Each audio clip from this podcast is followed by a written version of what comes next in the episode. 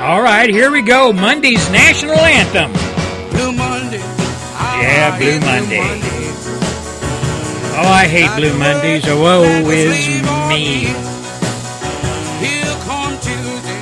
You're listening to the Gary Gatehouse Radio Show, Monday edition, Blue Monday, broadcasting on freedominamericaradio.us, freedominamericaradio.com, Restoration Radio United Kingdom, dogsofwarradio.com, Dogs of War United Kingdom, and the GAL Network of South Texas, conservative talk at its best. Saturday morning, oh Saturday morning, all my time is I'd like to give a big shout out to all you folks that survived the weekend and you're at work or leaving work or whatever the hell your situation is. It's Blue Monday.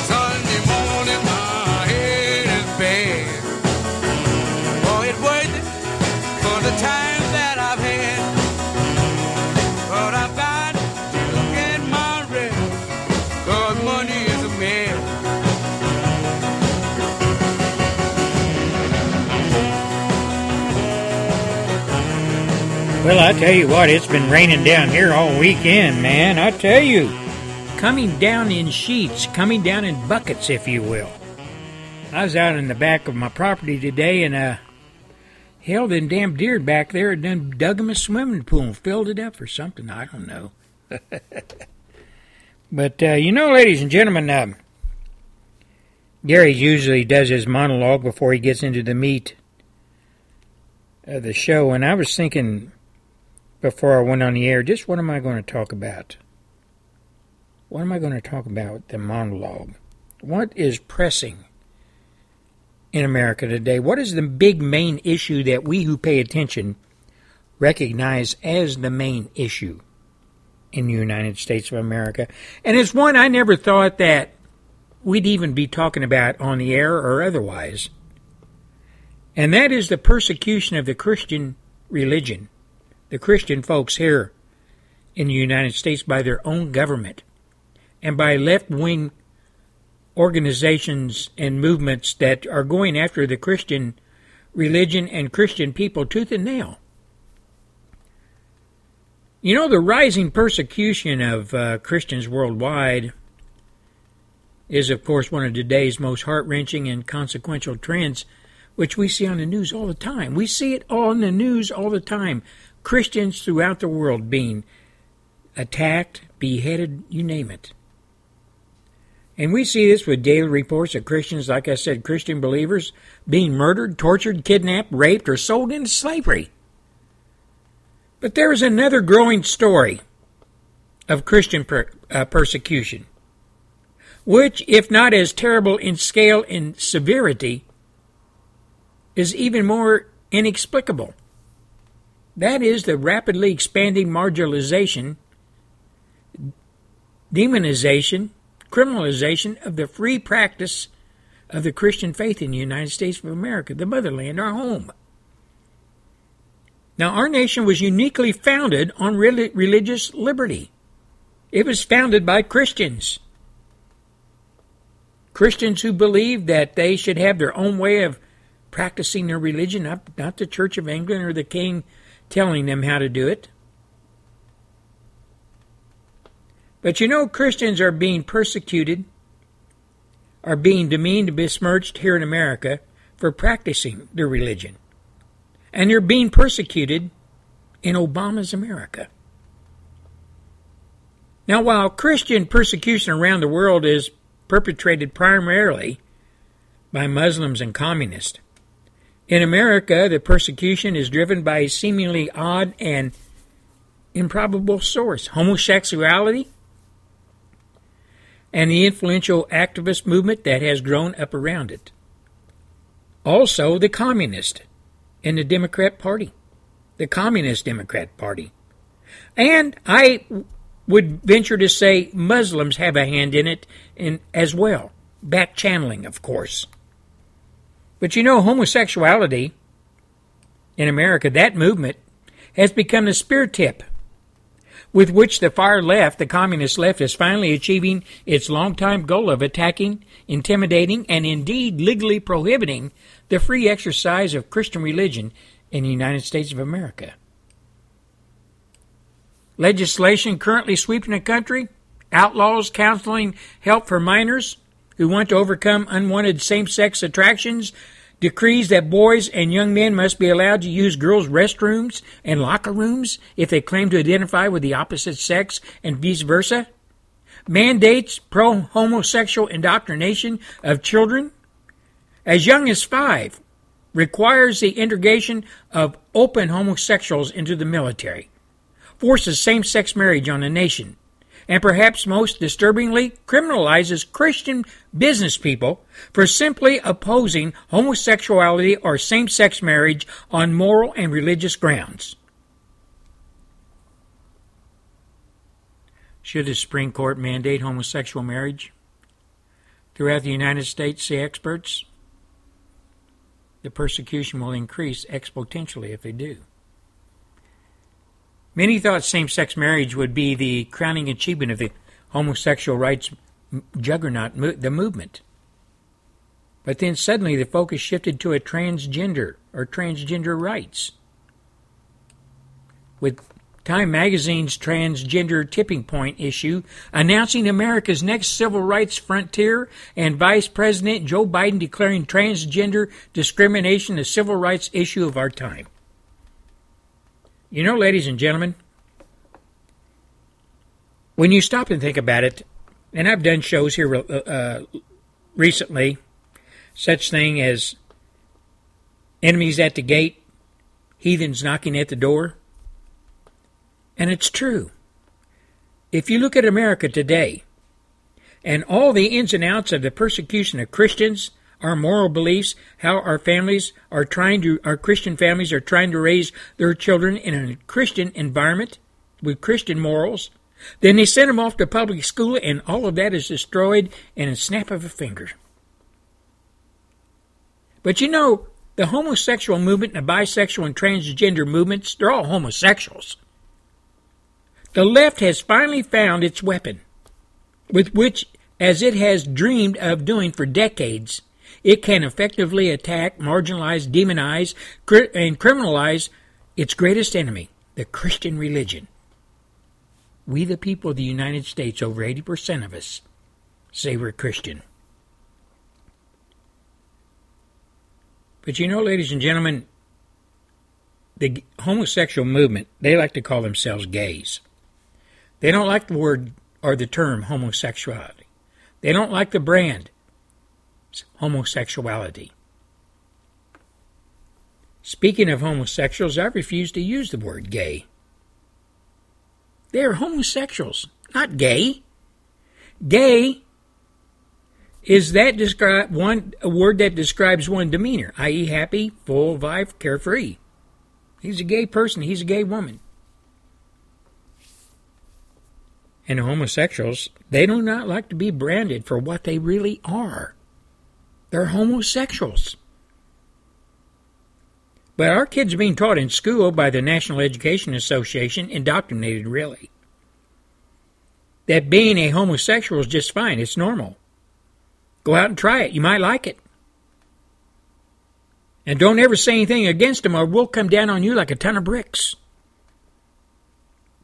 You're, you'd be called every name in the book, a homophobe, whatever, if you say anything against the homosexual movement. I would like to put this out here for all my listeners, all you folks that believe in what I'm saying about the homosexual movement here in the United States. Stop using that brand, gay, for homosexuals. They are the ones telling us that gay is what they or we should call them. Their true brand is what they are homosexuals. They're homosexuals. And that should be driven home to them every time they get up and speak, every time they face you or they face anybody in an argument, whatever, about their lifestyles. And when that word comes up gay, just stop them and say, no, you're not gay, you're a homosexual. And hammer that home. Hammer it home. But have you noticed That is, people like Christian bakers, uh, florists, photographers, pizza makers, who are in, tar- in targeted uh, form these days for declining to promote same sex ceremonies, same sex marriage, even though other religious or religions reject homosexual marriage too. It's just Christians, right? Now, there's a conservative lady out there, and I run her show on my show. Her name's Phyllis Schlafly. And she's noticed, and she sees the double standard as part of a desire by gay marriage, if you will, advocates to destroy Christianity. They want to wipe out the Christian religion. Schlafly said. She noted most other religions do not recognize same sex marriage. And she went on to say, I assume there are some Muslim bakers and photographers and other people who have been harassed, but they are not being attacked and they're not being criticized. Now, the Supreme Court is currently weighing arguments in the Obergefell v. Hodges case, which questions whether same sex couples have a constitutional right to marry. Many observers believe the, car, uh, the court will strike down all the remaining state bans on same sex marriage. But you know, ladies and gentlemen, all these cases that we've seen him over the last couple of years or so of the Christian bakers and florists and pizza makers and so on, where the mainstream media comes down on them. The mainstream media says shame on them. They have no right to close their doors or refuse to serve or refuse to cater to. They have no right not to do that. They must do that even if it goes against their religion. That's what the mainstream media is telling us, the American people. Would they tell that to Muslims? I don't think so. I don't think so. But you know, given the long history of traditional heterosexual marriage, Schlafly finds it appalling that unelected jurists would have the final say in defining the institution of marriage. She says, now we're going to let the judges change that. What kind of country do we live in? I mean, it's really just an outrage. Now, she's unmoved by the fact that some three dozen states have directly legalized same sex marriage. In most of those states, she noted it was Im- imposed through a judge's decision, not a vote by the people of the state. The former lawyer agrees the Constitution was not intended to let judges dictate major policy decisions. It was up to the people. But you know, there are some people who think that judges should run everything. But that's not what that means when we said the Supreme Court could interpret the law. They can write the law, they can just enforce the law the way it was written. Now, Schlafly thought it was inappropriate for a federal judge in 2010 to strike down California's Proposition 8, a ballot initiative in which the people of California voted to define marriage as one between a man and a woman. She said Americans should have not accepted federal court's rulings as the final law of the land if the rulings are legally or morally wrong.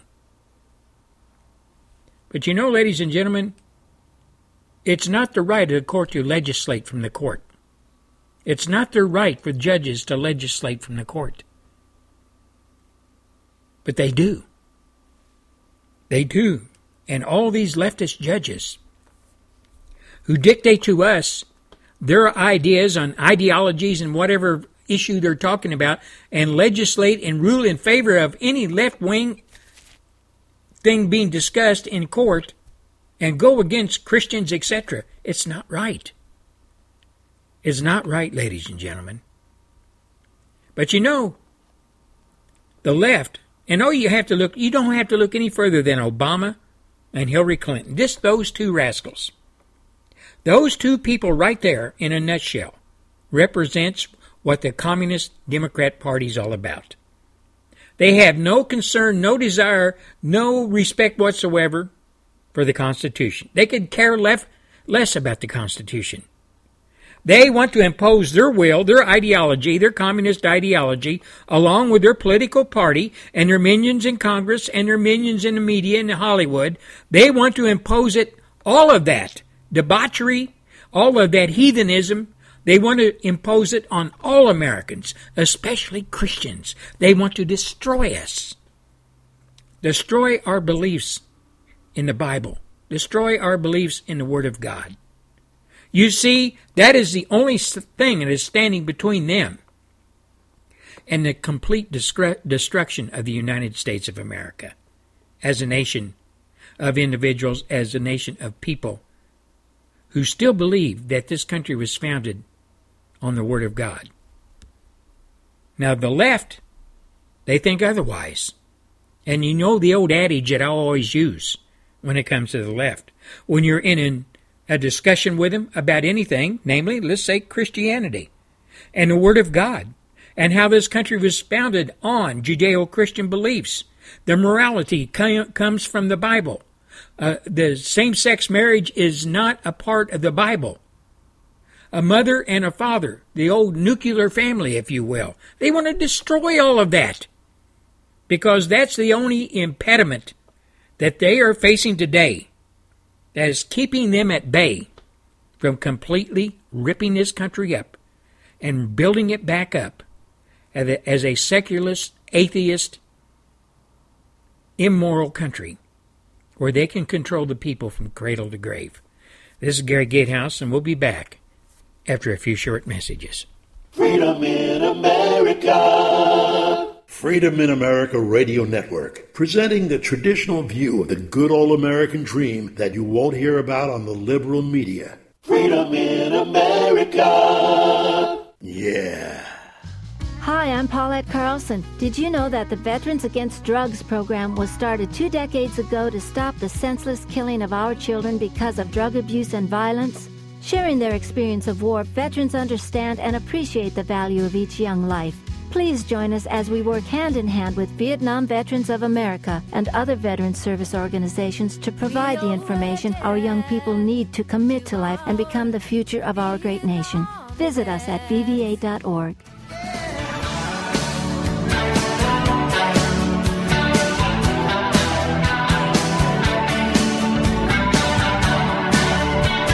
Well, welcome back to the Monday edition of the Gary Gatehouse Radio Show. I hope y'all had a great weekend. Uh, I know I did. Man, it rained like crazy down here. It really did. It came down in buckets all weekend, and uh, I think when was it? Uh, Sunday night? No, it was Saturday night. I tell you what, it was lightning. It was like somebody was standing out in front of my bedroom window with a strobe light. Lightning just one strike after another. It never stopped. And when it first, when it, when the, the storms started rolling in, they was rolling in from the west. You could hear way off in the distance uh, just a little clap of thunder. But when you heard that first initial clap of thunder, it kept rolling. You know, rolling thunder just kept on going and going and going. And after a while, after about 35, 40 minutes, it was right on us. And when it thundered, like I said, it just kept on going and one one roll of thunder after another. It never stopped. It was weird. It was really weird. And then the torrential rains came. It reminded me of being in Vietnam. I mean, man, it was coming down. But it turned out we had a nice Sunday, a really nice Sunday. It was kind of cloudy. Uh, we had some friends over and we did a, a barbecue. Did some barbecued uh, ribs and some uh, corn on the cobs and stuff like that on on the grill, and had a great time.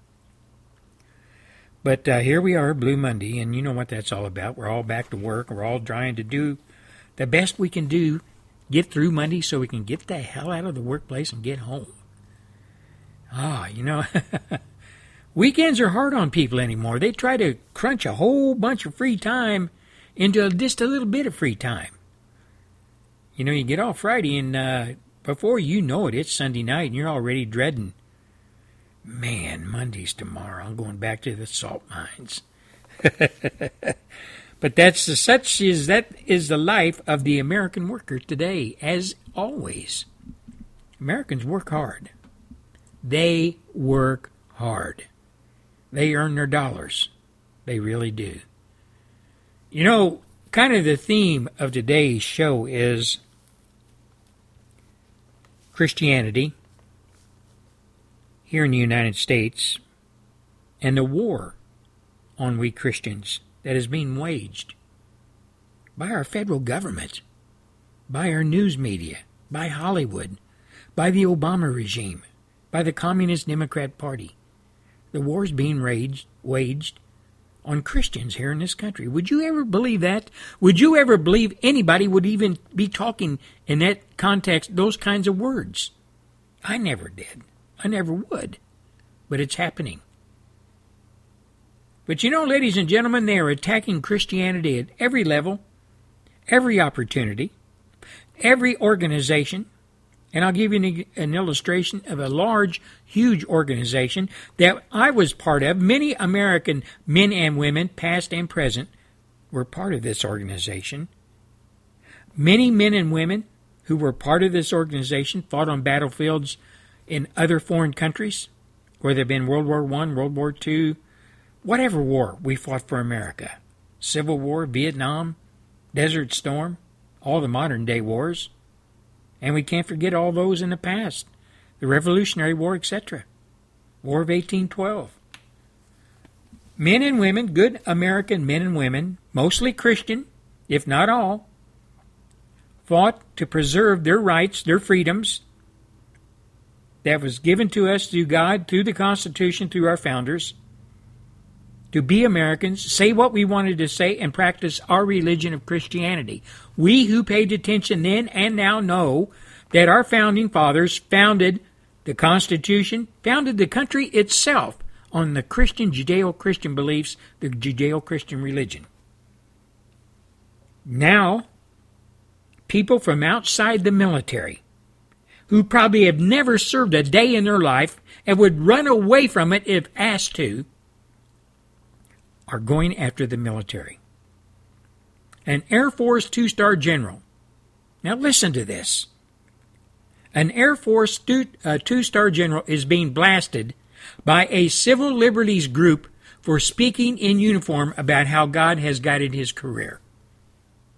Now, there was a video posted on YouTube, and it shows Major General Craig Olson speaking at a National Day of Prayer, a National Day of Prayer Task Force event this last May 7th. In a speech, General Olson refers to himself as a redeemed believer in Christ who, create, who creates or credits God for his accomplishments in the United States Air Force. The Military Religious Freedom Foundation has called for Olson to be aggressively and very visibly brought to justice for his unforgettable crimes and transgressions by a court martial, adding that any other service members who helped him should be investigated and punished to the full extent of military law.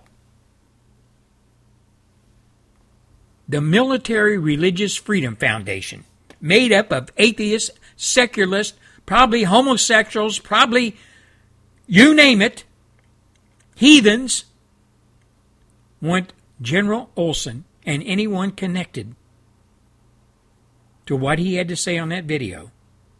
They want him court martialed for unforgivable crimes and transgressions.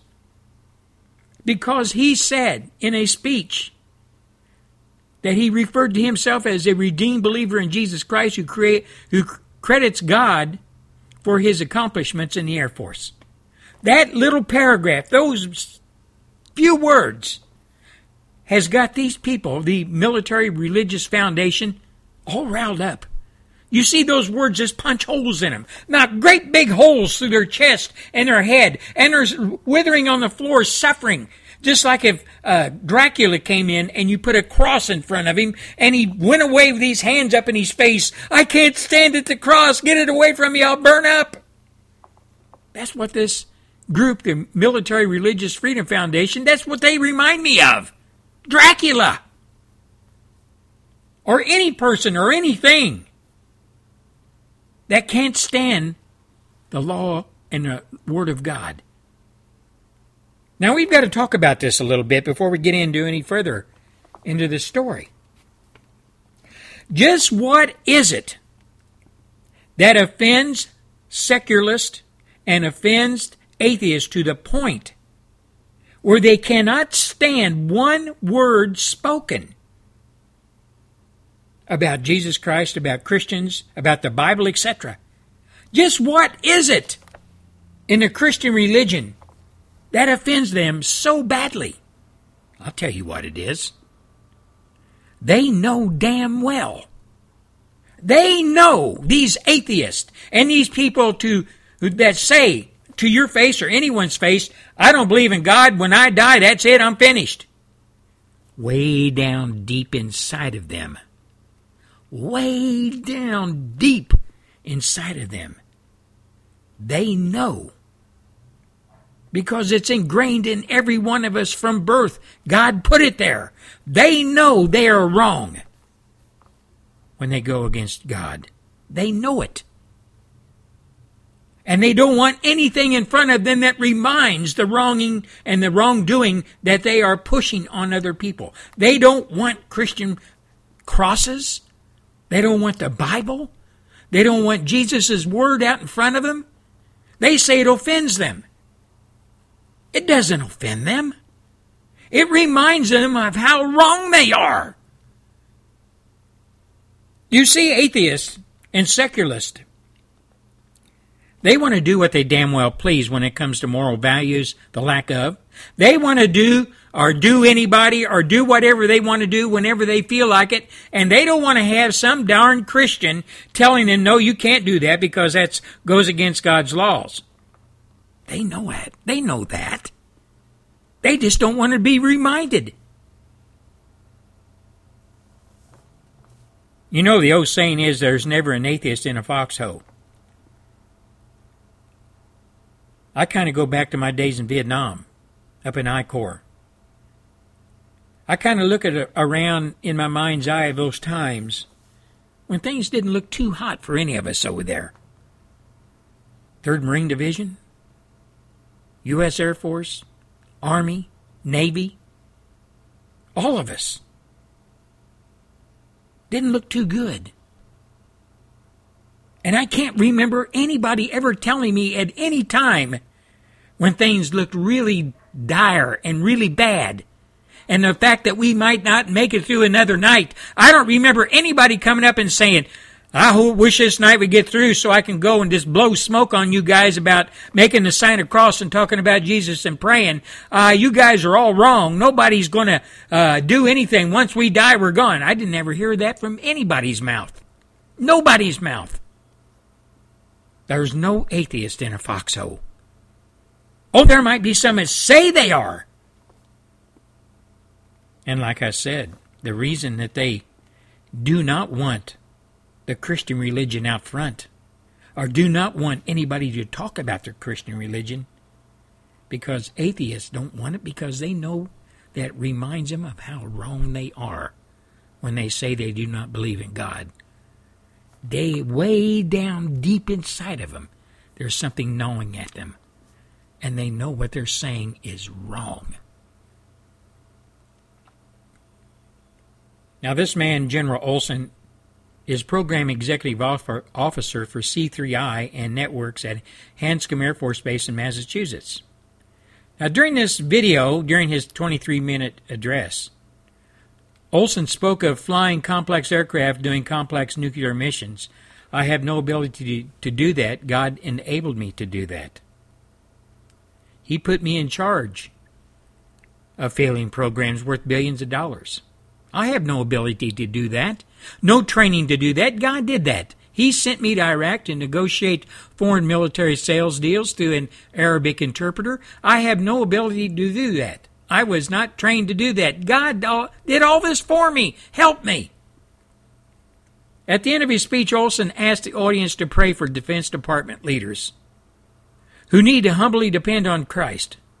He also asked them to pray for troops preparing to deploy again so they can bear through that by depending on our Lord and Savior Jesus Christ. Now, the speech was live streamed by GOD TV television, online, and recorded by the Military Religious Freedom Foundation, said Chris Rodda, Senior Research Director for that uh, atheist group. Video on the National Day of Prayer Task Force website does not include Olson's speech because it only shows three hours of the four hour event, and his speech was at the end. So it wasn't shown. Now, Mikey Weinstein, CEO of the Military Religious Freedom Foundation, has sent a blistering letter to Chief of Staff Mark Welsh arguing that Olson's comments violate Air Force instruction, which prohibits airmen from endorsing a particular faith or belief.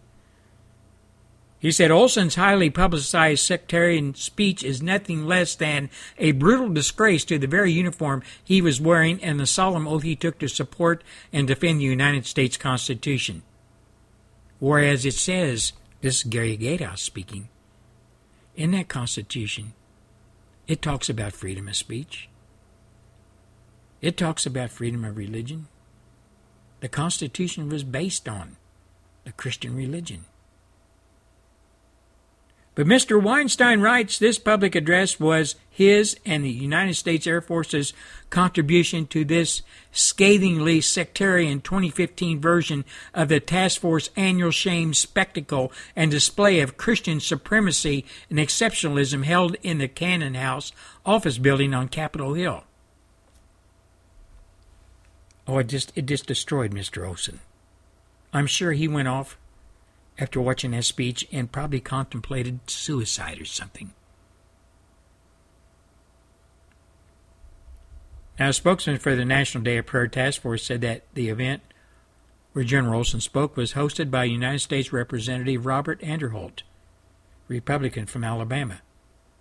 All invitations to those actively serving the United States military are coordinated through the Congress, uh, Congressman's office, Dion Elmore said in an email to Air Force Times. Aderholt's office did not respond to a request for comment. You know what, ladies and gentlemen? Here's what the, the Air Force says in response to those heathens, I guess, who just were absolutely destroyed by that speech. The Air Force says, I can tell you the Air Force places a high value on the rights of its uh, members to observe the tenets of their respective religion or to observe no religion at all. Lieutenant Colonel Alan Heritage said in an email. The Air Force is dedicated to maintaining an environment in which people can realize their highest potential. You know, ladies and gentlemen, nothing that that general said, nothing that he said was disgraceful. Nothing that he said was going against anything other than, I guess, the, those people, those heathens, like I said, that are kind of like Dracula. When you speak the truth, when you talk about God, when you show the cross, then they run and hide in darkness. This is Gary Gatehouse, and we'll be back after the Phyllis Schlafly Report. Welcome to the Phyllis Schlafly Report, a daily look at the significant issues of our time from an experienced conservative perspective. Mrs. Schlafly is president of Eagle Forum, a leading force in the pro family movement since 1972. And now, here's Mrs. Schlafly. After a court struck down Indiana's right to work law, unions had every reason to think they would win again in the Indiana Supreme Court. Instead, in a stunning 5 to 0 decision, the Indiana Supreme Court upheld Indiana's right to work law and reversed the trial court decision. The president of the Operating Engineers Local 150 vowed to appeal the ruling to the U.S. Supreme Court, but the U.S. Supreme Court is not the final arbiter of the meaning of the Indiana Constitution. The Indiana Supreme Court is, and it resoundingly held in favor of the right to work law, which passed in 2012 in spite of intense opposition from union activists. The Indiana High Court ruled that the right to work law merely prohibits employers from requiring union membership or the payment of monies as a condition of employment. In other words, a mandatory requirement of union membership cannot be imposed. Employees must be free to choose whether to belong to a union or not. The union argued that under federal law it must represent all the workers, yet Indiana's right to work law allows workers to opt out of a union which must continue to represent them in collective bargaining. This, the union asserted, forces it to work without compensation. The Indiana Supreme Court emphatically rejected the union's argument. The authority of Indiana to enact its right to work law comes from the Taft Hartley Act of 1947, one of the great conservative legislative triumphs. That landmark statute, written by Senator Robert A. Taft and passed over a veto by President Harry Truman, gives states the authority to become a right to work state. About half the country has done exactly that. It's remarkable that 65 years after enactment, the Taft Hartley Act is still producing new conservative victories. This has been the Phyllis Schlafly Report from Eagle Forum. Chances are you or someone you care about is unemployed or underemployed. At eagleforum.org, in a blog conversation with Phyllis Schlafly, we're weighing the causes and solutions of this national crisis. One thing is certain more government spending is not the answer. Join the blog at eagleforum.org.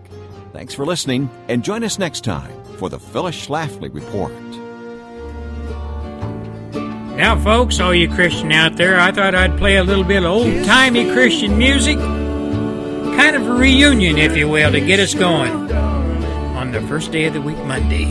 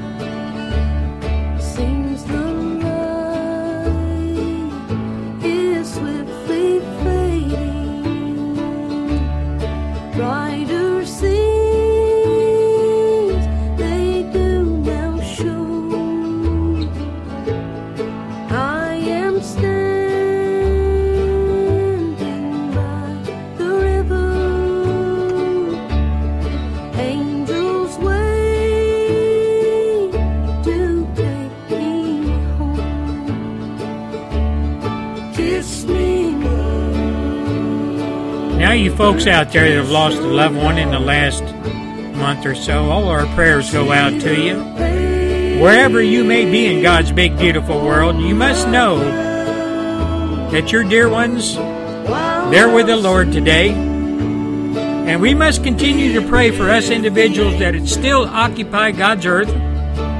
We must pray for each other. We must pray that our Christians worldwide come through all of the persecution that are now being laid at their feet.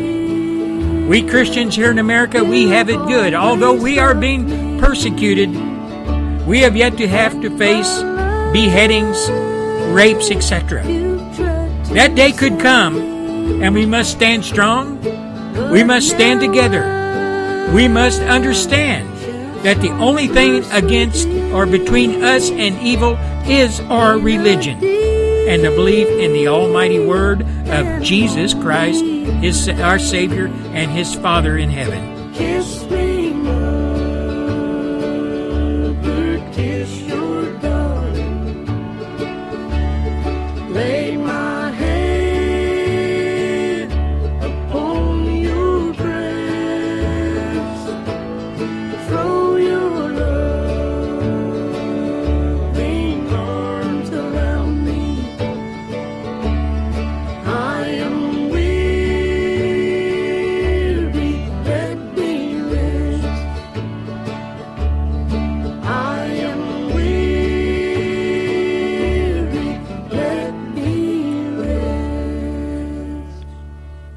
Know, folks, we Christians who pay attention to what's going on in our country, we are we Christians who are active, I guess Christian soldiers, if you would. We Christians who stand up against those, the likes of those who would want to destroy us, destroy our religion, destroy our beliefs, destroy our moral values. We have to pray for those individuals that are in that deep pit of evil, or whatever you want to call it. But we don't have to stand and let them beat us around the, uh, the head with those things that they say about our dear Lord and our Christian beliefs. We must stand up against it. We must fight back. We must fight back with the truth. Now, we all know that our religion was the main founding part of the beginnings of uh, our country. We all know that the very foundation of our country was based on Judeo Christian beliefs and the Word of God and Jesus Christ in the Bible. We know that. And you know, we've had Christians serving we the people from the beginning of our country. The first chief the first chief justice of the United States Supreme Court appointed by George Washington was also president of the American Bible Society. Who was he? His name was John Jay. And he died May 17, 1829. John Jay was one of the presidents of the Continental Congress. In governments raised on the generous principles of equal liberty, rulers of the state are the servants of the people and not the masters of those from whom they derive their authority. The ungrateful de- deposition and inordinate lust for domination, which marked the unnatural designs of the British king and his venal parliament to enslave the people of America, reduced you to the necessity of either asserting your rights by arms or ingloriously passing under the yoke. That was a quote from John Jay. Now, as Chief Justice of the State of New York, John Jay charged the grand jury of Ulster County, September 8, 1777, the infatuated sovereignty of Britain, forgetful that kings were the servants, not the proprietors, and ought to be the fathers, not the incendiaries of the people.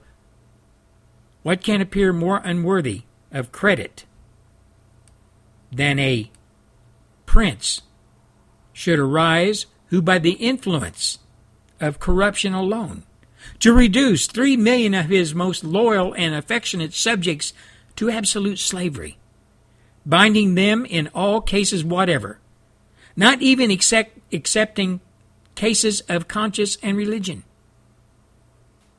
Will it not appear extraordinary that 13 colonies, without funds, without disciplined troops, in the face of their enemies, unanimously de- determined to be free and undaunted by the power of Great Britain, refer their case to the justice of the Almighty?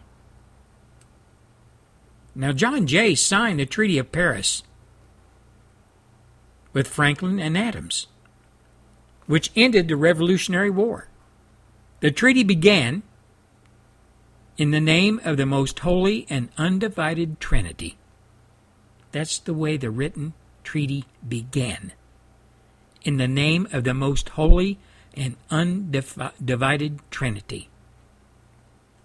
John Jay noted in, way back in 1777 this glorious revolution, distinguished by so many marks of the divine favor and interposition, and I may say miraculous, that when future ages shall read this history, they will be tempted to consider a great part of it as fabulous.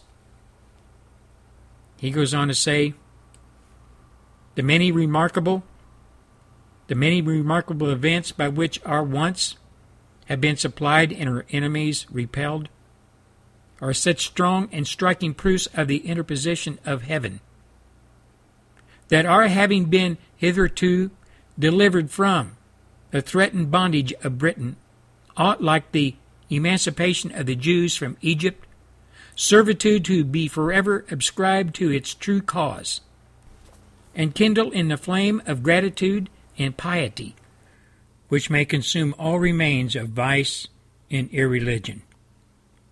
Blessed be God! The time will now never arrive when the Prince of a country in another quarter of the globe will command your obedience and hold you in vassalage. Nor will you in future be subject to the imperious sway of rulers, instructed to sacrifice your happiness whenever it might be inconsistent with the ambitious views of the royal master. Ladies and gentlemen, that was comments that was written by John Jay. And John Jay, if you ask me, had a look into the future. He knew that there was going to be things coming down in America long after he passed that would question Christianity, question the American way of life that was fought for and set up and written into by the Revolutionary War when we pulled ourselves away from Great Britain, from the British King and the Parliament. The very people who s- seek to enslave the people of America, who reduced the necessity of either the colonists either asserting their rights by arms or ingloriously passing under the yoke. And thank God our ancestors selected asserting their rights by arms, by revolution. And like I said, John Jay was the first Chief Justice of the United States Supreme Court, appointed by George Washington, who was also President of the American Bible Society and one of the presidents of the Continental Congress. John Jay, a true American hero, a founder of our glorious country. John Jay knew, he knew, based on the Constitution and what him and his fellow constituents and him and his followers of the revolution, the ones who fought the revolution, he knew what was going to happen somewhere down the road. And like he said, Blessed be God. The time will now never arrive when the prince of a country in another quarter of the globe will command your obedience and hold you in vassalage. Nor will you in future be subject to the imperious sway of rulers instructed to sacrifice your happiness whenever it might be inconsistent with the ambitious views of their royal master. Ladies and gentlemen of America, Christians, we have arrived at that time. We have a person in office under the name of Barack Hussein Obama Jr. de Sisi, who considers himself the royal master or the master, who considers himself the all knowing, all seeing individual, who considers himself the man who controls the purse strings, the heartstrings, the minds of all Americans. And if they do not snap to what he wants or believes in, he will destroy them by character assassination, whatever means he has available to him. This is all in unison with the Communist Democrat Party and the do nothing leadership of the Republican Party. America is in a quagmire of immorality, of indecisiveness, lack of leadership, lack of morals. We are swaying to and from on the on the waves of evil in America today. And this man, way back in 1777, seen into the future. I believe he did. He wrote in 1777 The Americans are the first people whom heaven has favored with an opportunity of choosing the form or forms of government under which they should live. All other constitutions have derived their existence from violence or accidental circumstances. Your lives, your liberties, your property will be at the disposal disposal only of your Creator and yourselves, he said. You will know no power but such as you will create. No authority unless derived from your grants. No laws by such as acquire all their obligation from your consent. Security is also given to the rights of consciousness and private judgment. They are by nature subject to no control that of the deity. Every man is permitted to consider, to adore, to be worship his Creator in the matter or the manner most agreeable to his coexistence or conscience. John Jay. You know, ladies and gentlemen of America, our ancestors, and I've said this many times, when they wrote the Constitution of the United States of America, when they put together our country, they were doing the work, but the hand of God was on their shoulder. The hand of God was on their hand as they wrote the Constitution. God promised us, as long as we kept Him in the front of the audience, as long as we worshiped Him, that America would be blessed. And it was, and it is. But now in our country, we're throwing God out of everything out of school, out of our lives, denying Him at every juncture. And those who are in power, those who are in power are the same type of people that we fought against in the Revolutionary War. The very same type of people that want to dictate to us from their quarter on how we should live as human beings, how we should or should not adore, pray to, etc. How we should or should not stand for immoral or moral rights. They will dictate to us what is right, what is wrong. Nothing to do with God. God is out of the question as far as they're concerned. Here in America today, the people who are in power, those who sit in judgment of us, the very people that we elected and sent to Congress, have turned against us. Not just our religion, but as a people. As the way we carry ourselves, believe in ourselves what America stands for. They've turned against every bit of that. And here we sit, here we stand, we Americans, again, we Americans who pay attention, talk about these things every day. How the Word of God is being de- demeaned and besmirched. How those in power are telling us that we have no clue on what really should be and not be, but they do? The very people who believe in murdering a baby in the womb? The very people who sign on to homosexuality as something that is just normal? The very people that lie to us every day, calling themselves our leaders, our representatives. And for the most part, Americans nowhere to be found. Nowhere to be found. There's no great outcry. There's no great outcry of stop persecuting us as Christians. We are the Americans.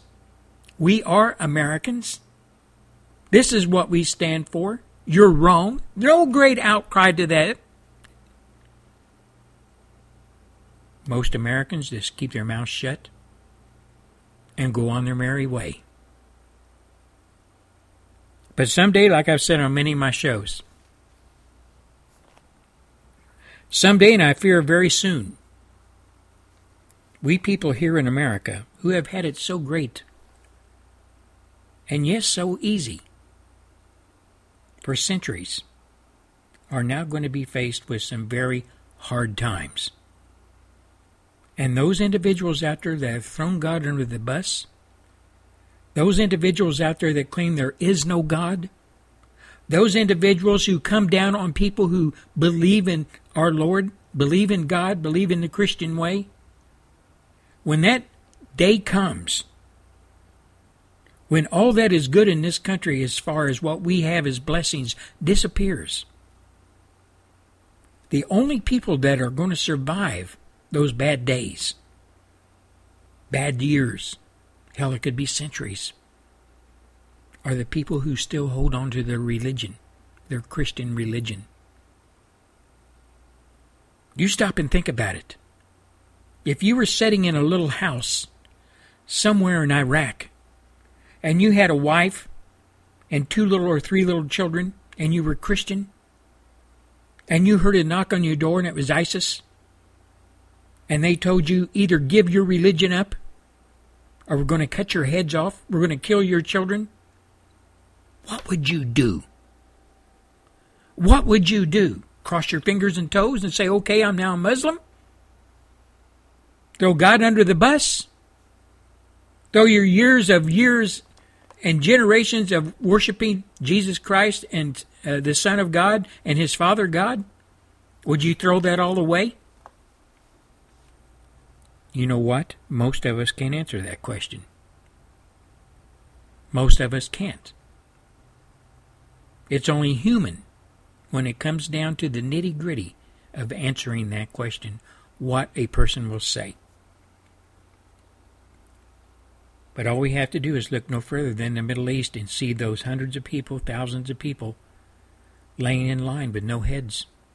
Christians that were murdered and killed in broad daylight just because they believed in our Lord, just because they believed in the Christian way. ISIS killed them. Had no qualms about doing it. Where are those people that were killed? If you're a true Christian, we know where they're at. They were being embraced in the arms of our Savior. They are sitting somewhere on a marble chair or seat, looking up at God and adoring Him. Now, we Christians, we've got to band together. We've got to stand up for our religion, stand up for our beliefs, because if we don't, we know what will happen. We have to look no further than the Middle East. Our government and people within our government, people within the media, etc., all band together and they do not care about Christians. They would like to see them go away, one way or another. It's on us. It's on us as Christians to stand up and protest and stand up, just like our forefathers, our founders did against the King of England. It's on us as Americans to say that's enough. You're not going to go any further with this. You're not going to push your debauchery and your heathenistic ideas and uh, ways upon us as Christians. We will not accept it. You are not welcome in our homes. You're not welcome in our businesses leave. We have just as much right to conduct our businesses as we see fit as you do to come and take it away from us. It's going to be down to that, ladies and gentlemen. We're going to be pushed in a corner. We're almost there now. And whatever comes out on the outside, the other side, is how we conduct ourselves as Christians. This is Gary Gatehouse, and you're listening to the Gary Gatehouse Radio Show Monday edition. Blue Monday. and we'll be back after the Fox 5 Minute News. You are listening to the Gary Gatehouse Radio Show. Gary will be back after the Fox 5 Minute News break.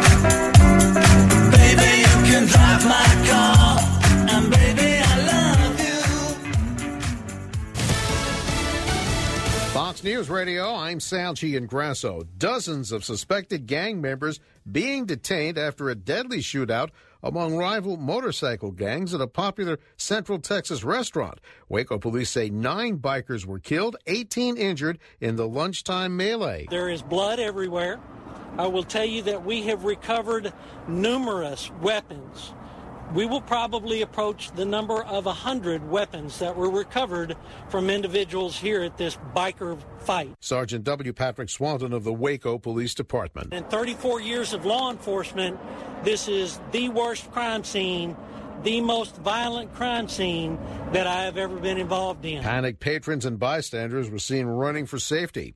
One Marine has died after an Osprey aircraft made a hard landing in Hawaii. The unit was part of the 15th Marine Expeditionary Unit from Camp Pendleton, California.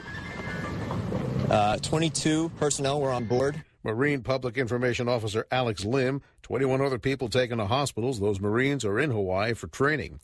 The Islamic State group has seized control of Ramadi, the capital of Iraq's Anbar province. Around 500 people are reported to have been killed in the fighting so far. Thousands are trying to flee. It's not the first place in Anbar to have come under attack, but it is the most significant. Officials say there'll be a push to regain ground over the coming days. Sky News reporter Hind Hassan. National Weather Service says more severe weather could hit. The primary severe threat Monday again will be across far west Texas, parts of southeast New Mexico, perhaps extending into portions of Oklahoma. Meteorologist Mark Darrow at the National Weather Service Storm Prediction Center. And Amtrak will resume Northeast Corridor service Monday morning as the investigation continues into last Tuesday's derailment. You're listening to Fox News Radio, fair and balanced.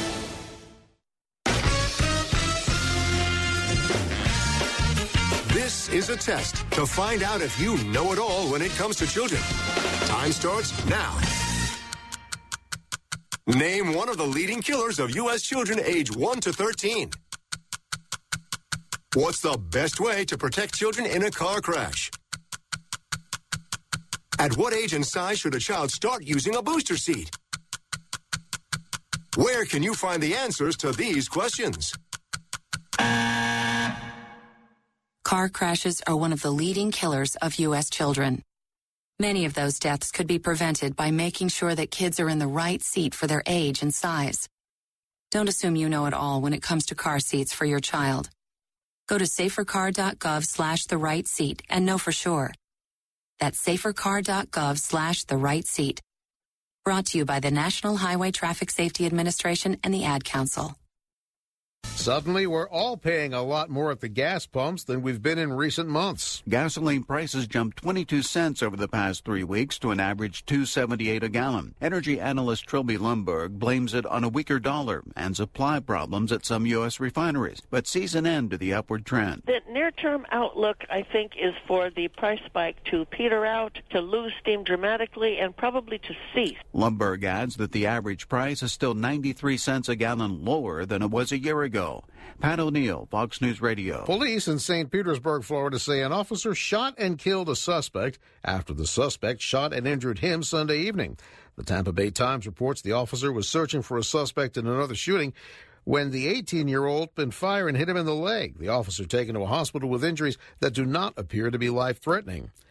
Ahead of the Memorial Day recess, Congress will try to beat the clock on NSA surveillance and highway funding. Key Patriot Act provisions expire at the end of the month. The House overwhelmingly approving an extension that ends the NSA's bulk collection of phone data, but it remains unclear if the same reform package will clear the Senate.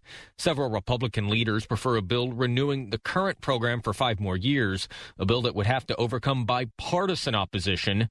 Just a few days remain before the Highway Trust Fund runs out of money. A long term fix appears stalled. Congress working on a two month band aid. Democrats are pushing for a package that might also boost Amtrak funding, calling for improvements in the wake of last week's deadly derailment. At the Capitol, Jared Halpern, Fox News Radio. Extreme athlete Dean Potter and another man died in a base jumping accident. Potter and Graham Hunt died late Saturday after attempting a wingsuit flight from 7,500 foot Taft Point. A Yosemite National Park spokesman says crews found their bodies Sunday in the Yosemite Valley. No parachutes had been deployed. I'm Sal Grasso, Fox News Radio. Well, looky here, a new listener. Hey, this ain't your little sister's radio station. You are listening to the Gary Gatehouse Radio Show.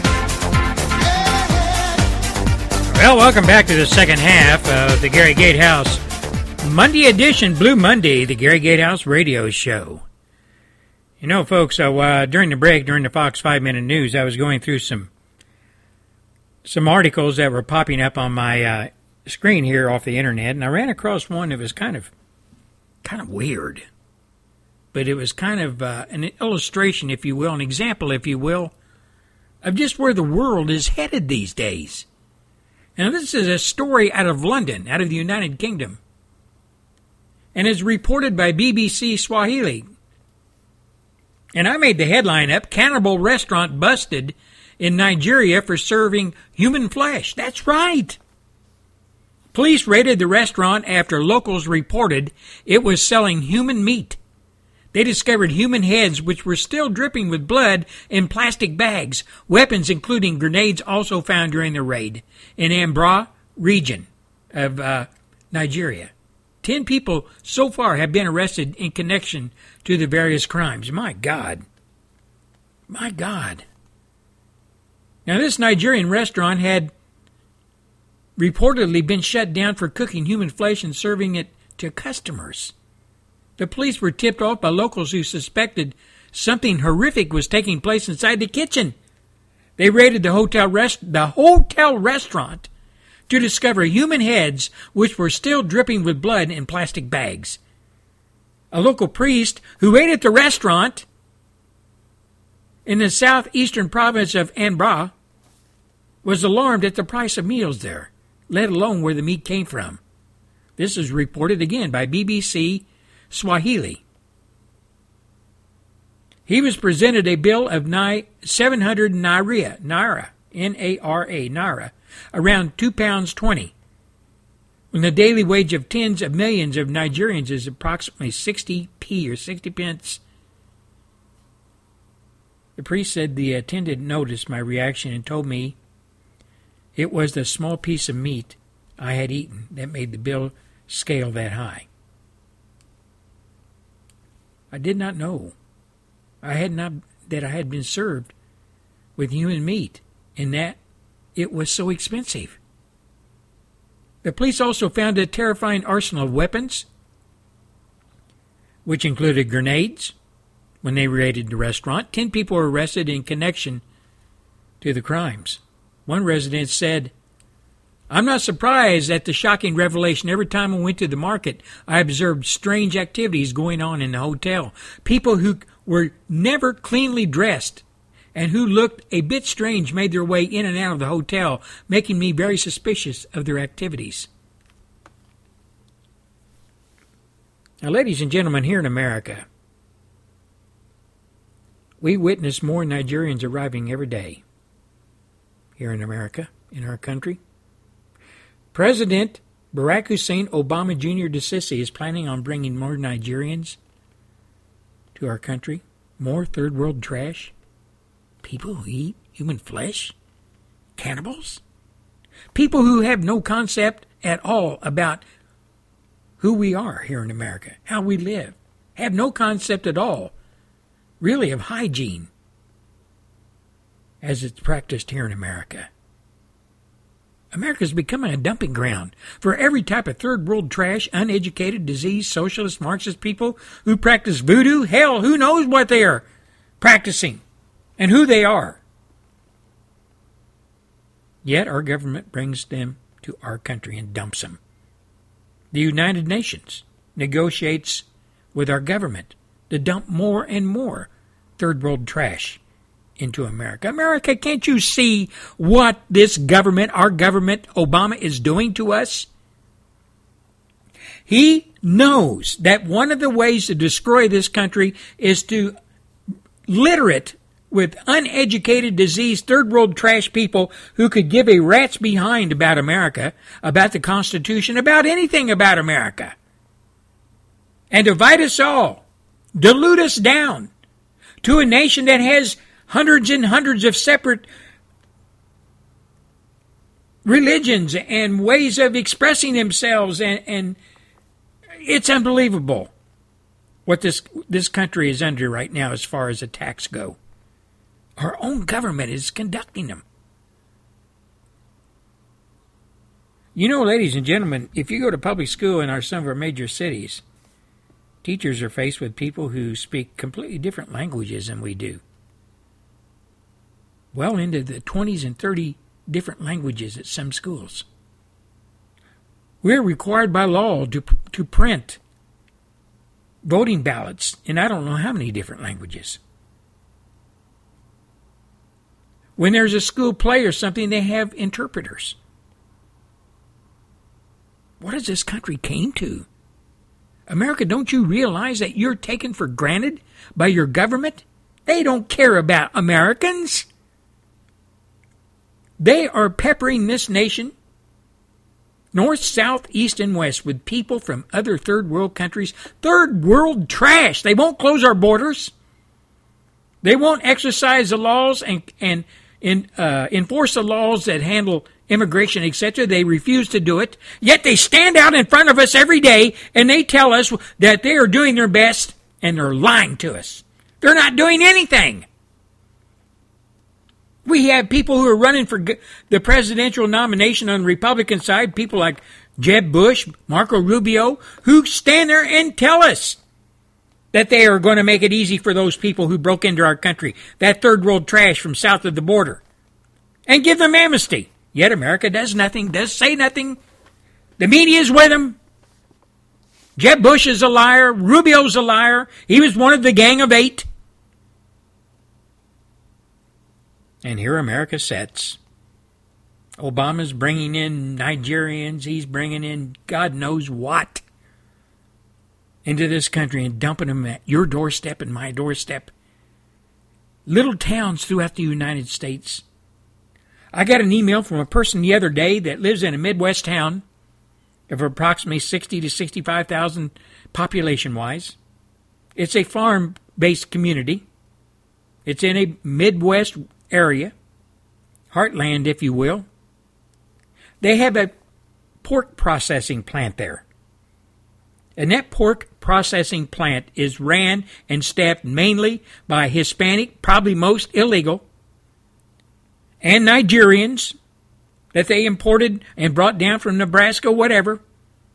And now they're talking about building a bacon packing plant, which I'm sure there'll be millions, if not thousands, of people wanting to scramble up there, Hispanics, illegals, whatever, to take part in the employment process.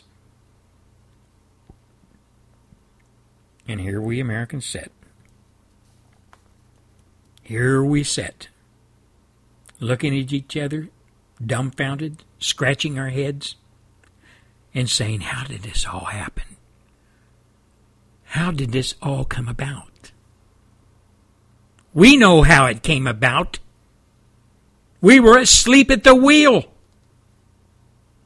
We don't care what's going on in our country. We don't take the time to pay attention. You know it. You know it, America. But you can't shame Americans anymore. You can't bring them around to thinking, well, they're these people are tearing our country apart because most of Americans, underinformed, don't care. I haven't got the time. Leave me alone. I don't want to buy into that conspiracy. You're all full of it. It could never happen in my country. We've heard it all before, right? We've heard it all before. This is Gary Gatehouse, and we'll be back after a few short messages. You gotta take care of Texas, it's the only one we got. If you're way up in Lubbock or down in Luckenbach, gotta conserve water, keep the air clean. Take care of Texas, don't you know what I mean, y'all? Kevin Fowler here. Texans take great pride in keeping our air clean. Visit takecareoftexas.org and take the pledge to help keep it that way. We'll send you a free Texas State Park Guide. You gotta take care of Texas, it's the only one we got. Sponsored by the Texas Commission on Environmental Quality. Ladies and gentlemen, we're back live at the National Butt Out Finals. AJ Langer is all fired up. And there he goes. It's out! He put his butt out in 2.6 seconds. Lori is with AJ. Lori? AJ, how did you get your butt out so quick? Well, I learned the hard way. I burnt the house down. If you smoke, put it out. All the way. Every time. Smoking is the number one cause of preventable home fire deaths. Check out usfa.dhs.gov slash smoking. A message from the U.S. Fire Administration and firefighters everywhere.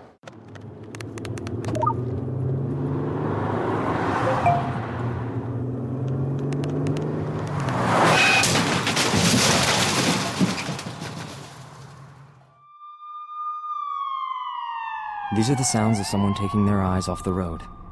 Texting while driving is more than distracting. It's dangerous. Do us all a favor. When you're on the road, stay off the phone. A message from CTIA, America's wireless companies, and the National Safety Council.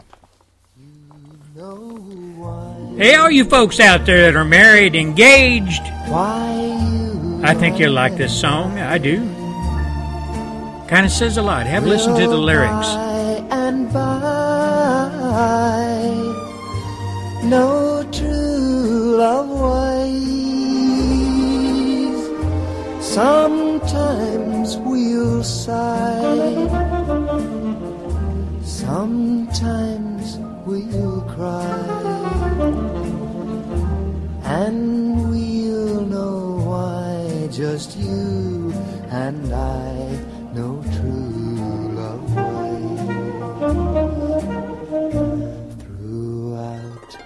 the days, our true love will bring us joys to share with those who really care. You're listening to the Gary Gatehouse Radio Show, Monday edition. Sometimes we'll sigh. Sometimes we'll cry.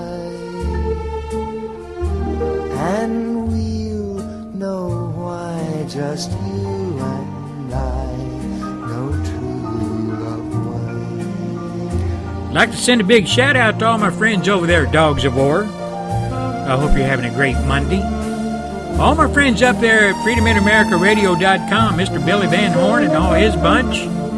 FreedomInAmericaRadio.us, Mr.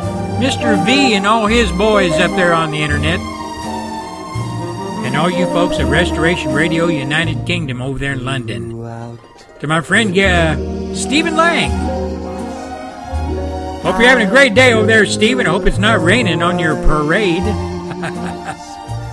but I bet it is. joys to share with those who really care.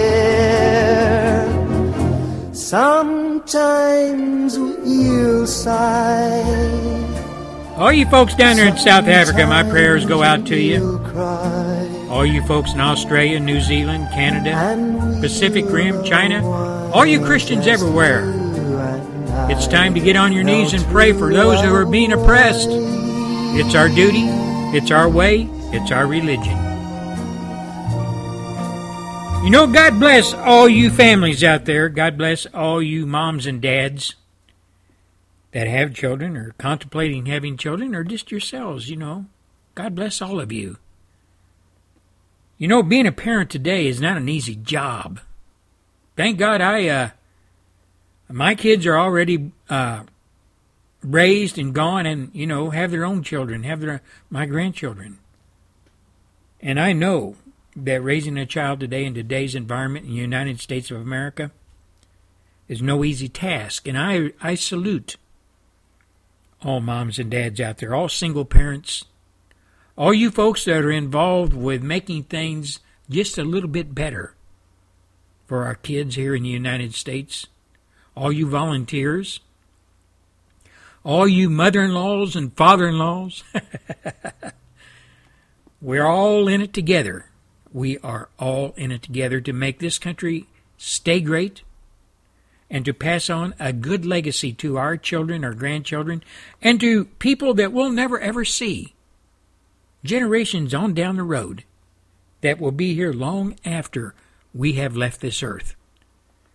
And we've got to take it upon, make it a, a point to take it upon ourselves that make sure that when we get to the point where we hand over the reins of this country to those that will follow the leaders of the of, of the of the country in later years, we've got to make sure that we hand them the reins of a positive thinking America, a God believing America, a Christian nation.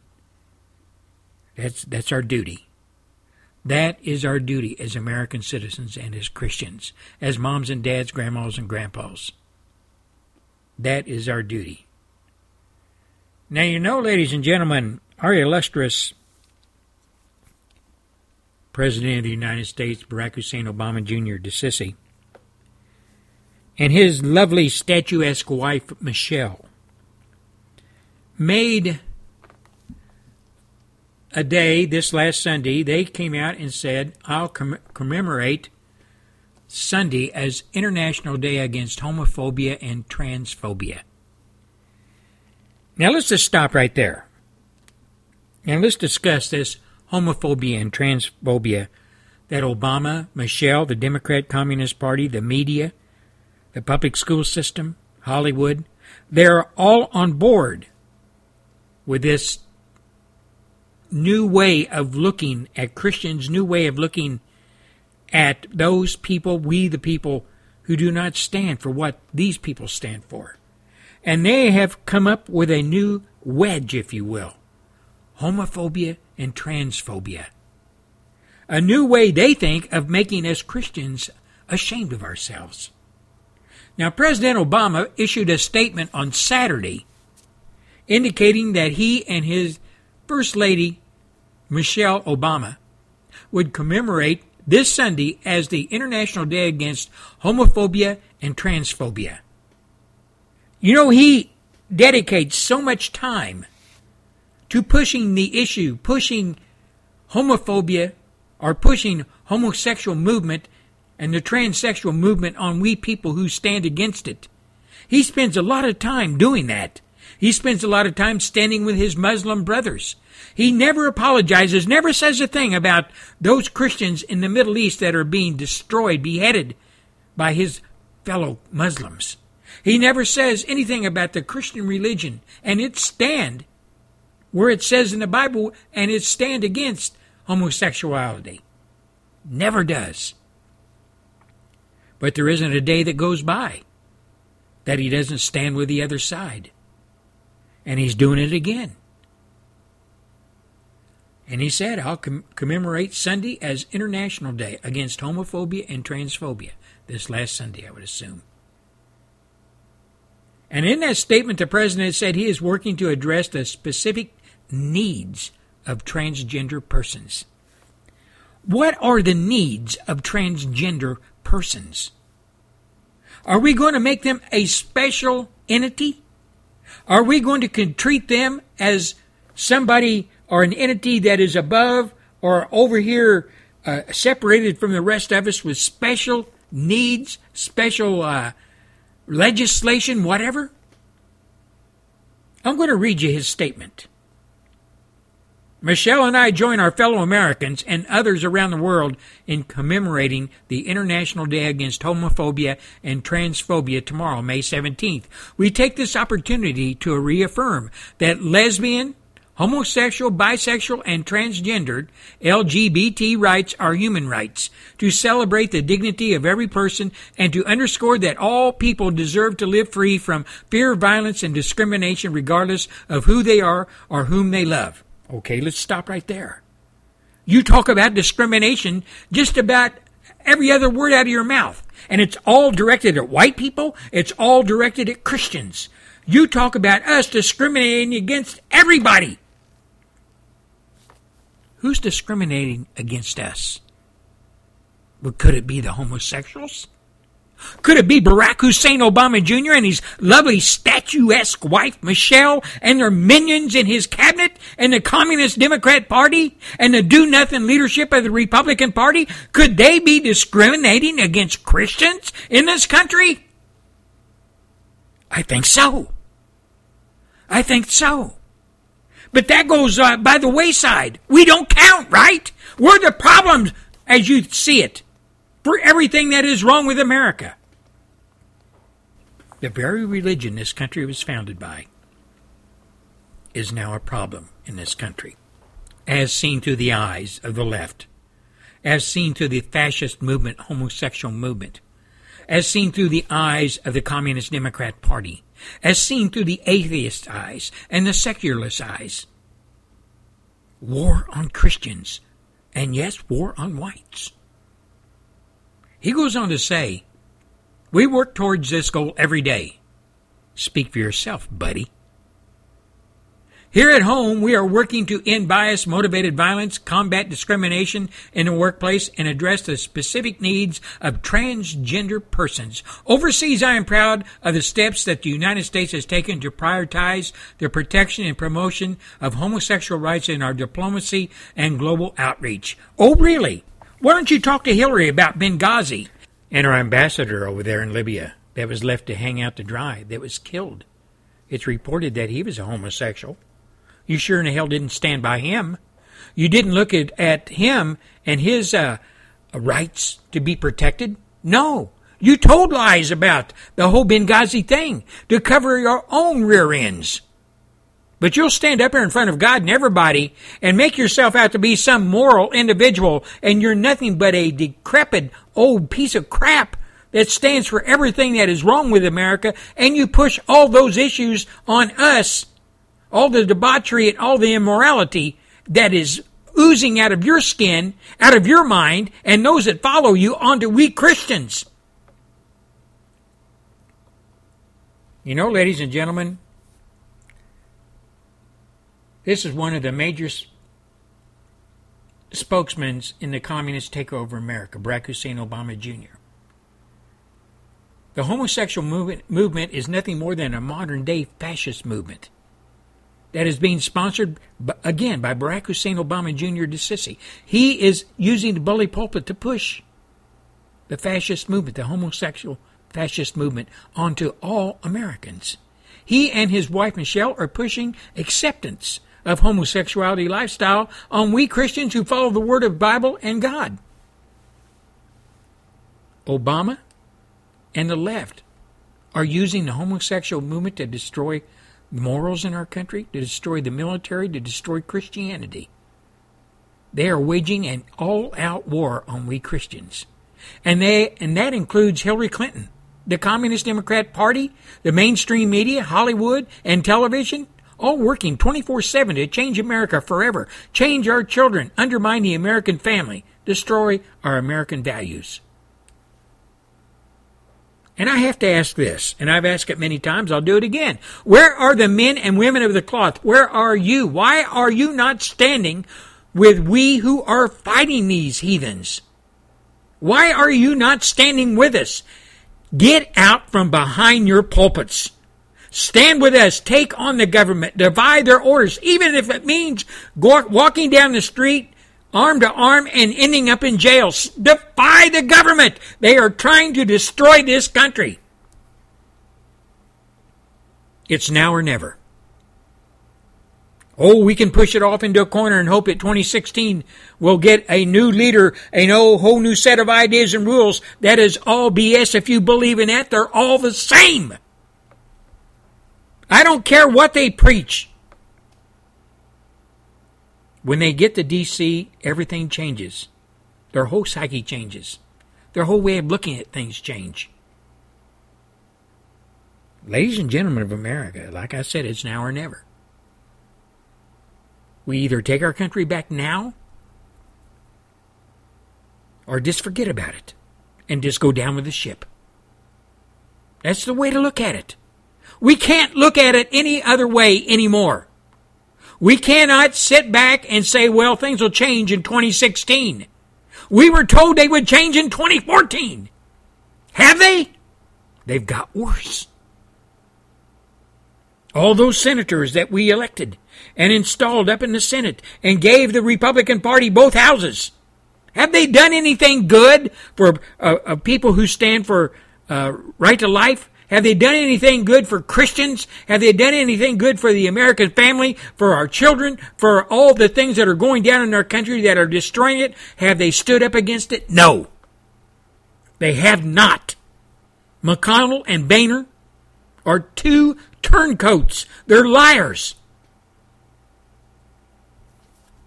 And we Christians, we Christians that pray, we Christians that go to church, we Christians that don't go to church. We Christians that believe in the Word of God and His Son Jesus Christ, we believe that He died on the cross, and we sign on to all the, the moral uh, preachings that He's made in the Bible, and etc.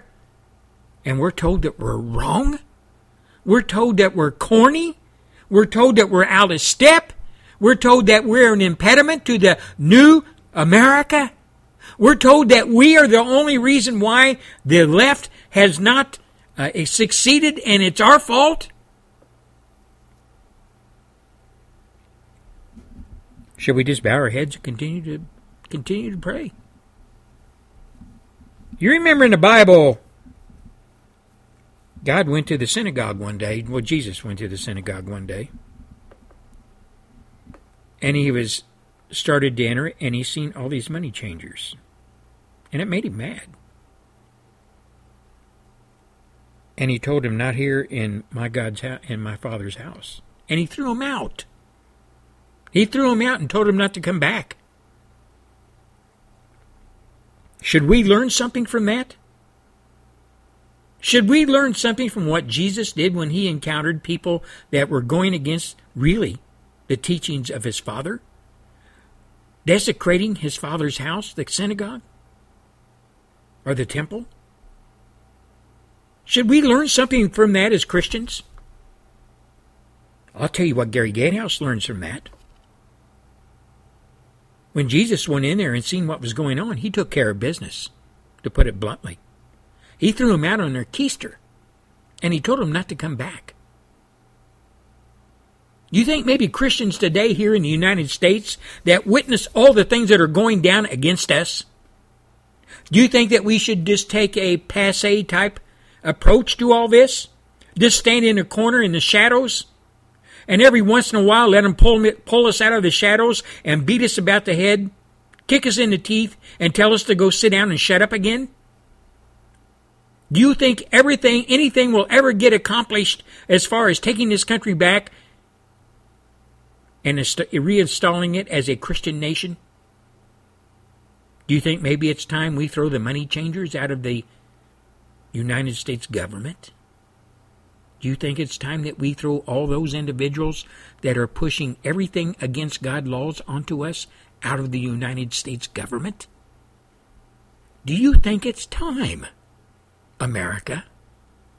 Do you really think it's time that we stand up and be proactive Christians, not passive Christians? Or do you think if we speak out as Christians, and raise our voices and clench our fists and maybe even march down the street arm in arm, protesting against the government coming down on us as Christians, you think that would bring the wrath of God down on us? I don't think so. I don't think so. You know, folks, I'll be the first to admit I'm a big sinner. I'll be the first to admit that I don't go to church. And I'll also be the first to admit that I believe in God. I believe in Jesus Christ, the Son of God, who died on the cross for my sins and sins of past, present, and future generations. I believe that with my whole heart. I believe that young that babies unborn in the mother's womb have a right to life. I believe that our country was founded with the help of our, our God, God the Father. He guided us, He bestowed His blessings on us.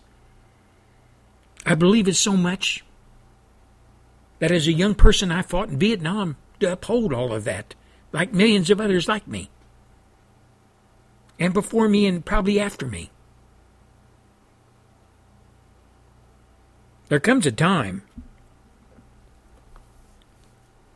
when men and women who believe in their country, I don't care what country it is, that is being destroyed, there comes a time when they stand up and they say, No more. No more. Has that time arrived here in the United States yet?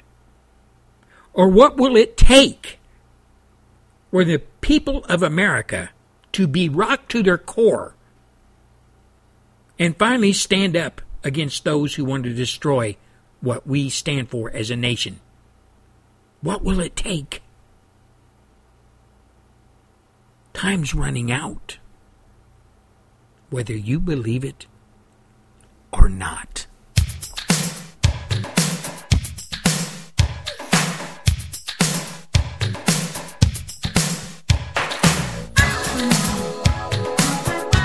You are listening to the Gary Gatehouse Radio Show. We'll be right back after a few short messages. You're listening to the Gary Gatehouse Radio Show Monday edition on FreedomInAmericaRadio.com and DogsOfWarRadio.com. We'll be right back.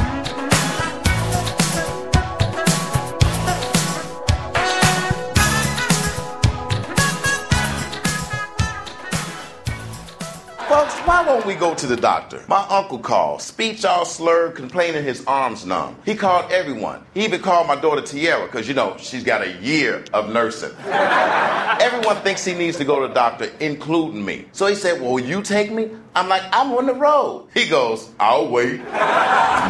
Stroke's no joke. Dial 911. Time loss is brain loss. Seriously, dial 911. Visit strokesnojoke.org, brought to you by the American Stroke Association and the Ad Council. Yep, it happened to me. I was in a crash. I was talking on my cell phone. Then, it happened. I was in a crash. I was like texting my friend. Then it happened. It happens. I was in a crash. I was putting on my makeup. Then it happened. Reaching for my coffee. I was just reaching. Then. Then it happened. Distracted driving is deadly driving. A message from the Kentucky Office of Highway Safety. Here's a song that means a lot to me. I hope you enjoy it. Well, I remember. Sorry about that. Let me catch my breath for a second.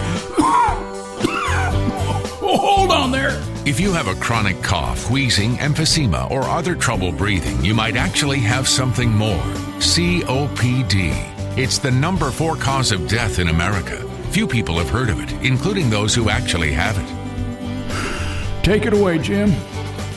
COPD can be treated. A simple breathing test can help you find out if you have it. So talk to your doctor about COPD. Get the test. Start getting the right treatment. Thank you very much. Learn more. Breathe better. Go to www.learnaboutcopd.org. A message from the National Heart, Lung, and Blood Institute of the U.S. Department of Health and Human Services.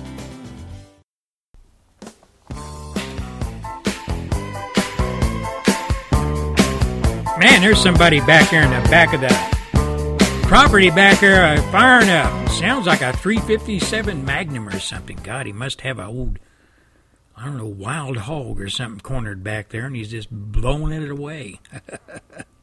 I can hear the pop, pop, pop every once in a while. Just hope it doesn't come through the walls of my uh, little studio here and uh, hits me in the microphone or something. My God. You know, folks, sometimes I have the opportunity to monitor, not all the time, but sometimes I take the opportunity to monitor those folks that are uh, signing on to listen to the show. And I don't know if you know it or not, but it comes up and it, uh, on a world map, it shows me the town and the country where that person who just rolled up on my show was listening to it. And uh, it shows up, and uh, there's these little red dots that pop up, bunches of them. And uh, it, it kind of makes me feel good to see folks tuning in from South Africa. It really does. Because I know how you folks over there, I know what's what's going down in South Africa, and I know that it's no fun time for you over there. Not none whatsoever. And I have to I have to tell you folks in South Africa this. Of course I live in America. Freedom here is abundant so far. And we have our problems, that's for sure. And we have problems that are of grave concern to all true Americans.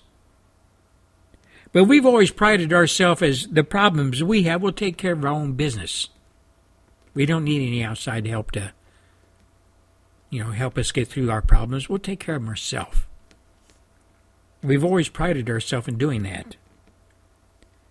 But I'll tell you this, I'll tell you a secret, all you folks in South Africa, well, anywhere in the United, in the world that listens to any radio show, and if you listen to the Gary Gatehouse show, we we don't close the doors, we don't close the windows, and stop all prayers coming from abroad, headed towards our country we welcome people from other countries praying for America. Because you see, we really need we need prayer.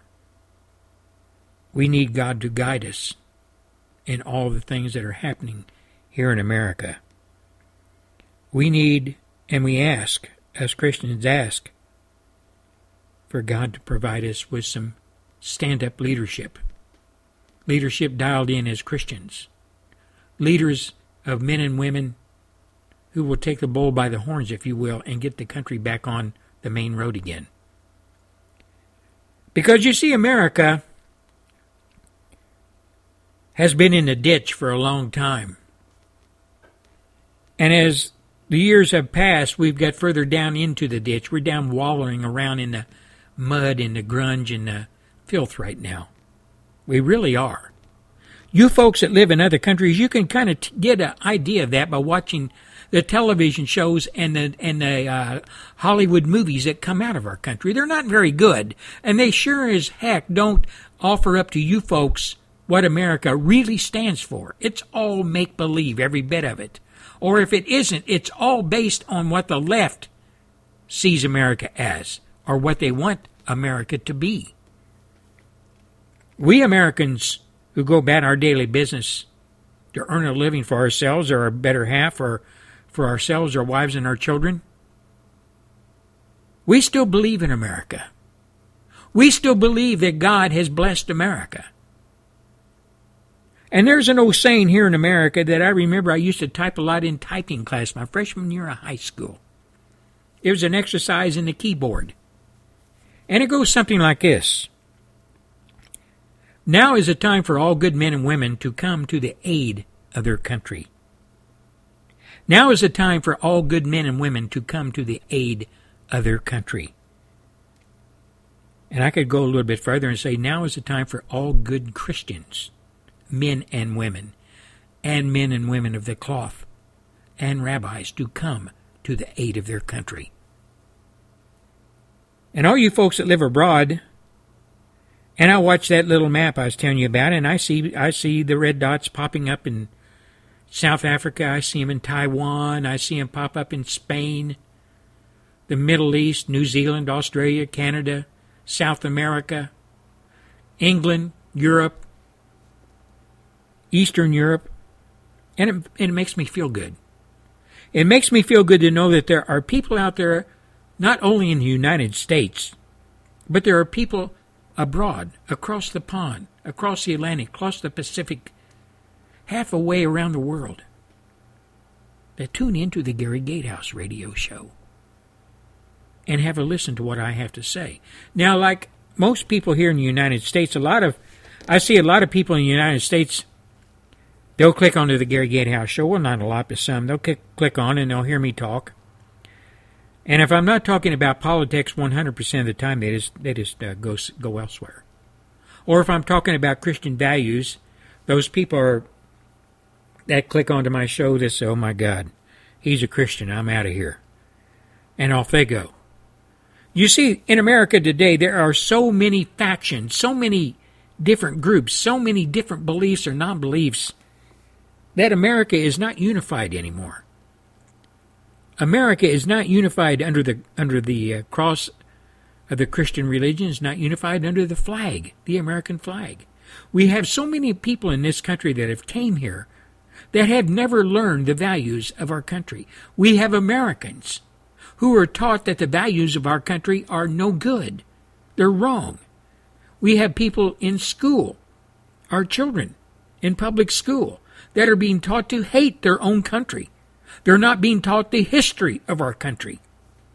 Consequently, we're going to have an ever growing population of misinformed, underinformed, I don't care, I don't give a damn population of people who, if we ever had to come together as a population, as a group, as Americans, I don't think we'll be able to do that again. I don't really think America will ever be able to do what it did in World War II. When our grandmothers and grandfathers, who had already been through a depression, and not that far back from World War I, who came together as a nation, rolled up their sleeves, and all our young men rolled up their sleeves and went to the recruiting office and signed up and went off to fight a war on foreign soil. To stop Hitler, to stop Stalin, to stop Tojo, to stop all the evil in the world. We sacrificed many sons and daughters, just like the nations of Europe, just like the nations of New Zealand, Australia, Canada, just like the free people of China. Sacrificed much to take our countries back from the tyranny and from the corrupt, corruption and evil that was being pushed on us. Now we fast forward to the day, May 18th, 2015. And whether a lot of people want to admit it or not, that same evil is running rampant in our in our uh, countries. Is running rampant in the United States government. And there is every indication that here in America, now I have to put a caveat on this when I say this. There's every indication here in America, most, not all, Americans have given up. Most, not all, Americans have said to hell with it. Most, not all, Americans have said it can never happen to us. Most, not all, Americans, if pushed come to shove, would not run to the recruiting office and join the military to fight evil. They would run the other way. That's the status of America today. To quote back to the 70s, it's helter skelter. Every guy, every gal for themselves. Most, not all. Now in America, just like your countries, I would assume, you have your so called leadership, you have your so called leaders, your so called governments based on whatever. And I've talked to people from Europe, I've talked to people from Denmark, Sweden, Italy, Germany, France, Great Britain, United Kingdom, England. And all the folks that I talk to are patriots of their respective countries. They realize the same as you and I do that their country is under duress. Their leadership is not what is good for the country. They understand that. And again, I put a caveat on that. Most, but not all Europeans have taken another route. They've left what their countries stood for and thrown all that away. You have to look no further than England. And I've talked about this many times. A thousand years of history. Some good, some of it bad. Nevertheless, a thousand years of history. It's all being thrown out. It's all being forgotten about. It probably isn't even taught anymore. You know, folks, one of the main tools, one of the main tools of the left, one of the main tools of evil, because it's used in the wrong way, is international communications. What used to take weeks, sometimes months, to get information on something that transpired on another continent or so is instantaneous now. Instantaneous. Flying from one country to another. You can bring all your thoughts, ideas, all your evil with you. Just jump on a plane and head for America or head for England or wherever. You land there and you set up shop. Television, another tool. Used in the wrong way. I remember when I was a kid growing up in the 50s, such shows as Howdy Doody and, oh, I don't know, Pinky Lee and um, all those kids' shows. And Saturday was a great time for children. They sat down in front of the TV for an hour or two and watched Buster Brown and uh, Tom and Jerry and shows like that. Then they went outside and played. The television shows for, for adults were entertainment shows, comedy shows, shows about family life, and they all taught a lesson, a good moral lesson. Not anymore. television today is a hodgepodge of evil, of lies, of non reality, all owned and operated and produced by the left. There are no family shows on there anymore. None that fall within the category of the ones that fell in the category of family shows back in the 50s and early 60s. They're non existent anymore. The American family is on its way out. The American family is being destroyed. The American family is falling under the boot of Barack Hussein Obama Jr., the Sisi, his minions, the Communist Democrat Party, the media, Hollywood, the fascist homosexual movement. The American family is being ripped apart. The children inside that families, those families, are being t- directed a completely different way than their mother and fathers, for the most part, want them to follow. We're in dire straits, we're in dark times. We're in very dark times. We who follow know this. We pay attention. We know that most of America, most of what other, other country out there in the Western world has cashed in. They're all in on everything except for what is good. Either they're passive or they're pushing the wrong end of the stick into the eyes of us who still love our countries, who are still Christians, who still love our families. We are uh, we're in a minority, that's for sure. And the only thing I can say to all you folks out there that listen to the Gary Gatehouse radio show, and believe me, I appreciate you tuning in. I wish the heck I could visit and sit down and visit with every one of you. I honestly do. Sure, there might be a barrier of language, but we could overcome that. If I had the money, I would love to conduct tours where I could meet you folks in South Africa, sit down and talk to you, pray with you. All you folks in New Zealand, Australia, Canada, all you free minded folks in China and Russia. Patriots everywhere Europe, England. And I want to put out this one last thing before we go to break. You people, the downtrodden, you people that are being beat about the head by your governments, you people that are being persecuted, you people in the Middle East, you Christians that are carrying such a load on your shoulders, just remember that God loves you. I'm pretty sure you already know that.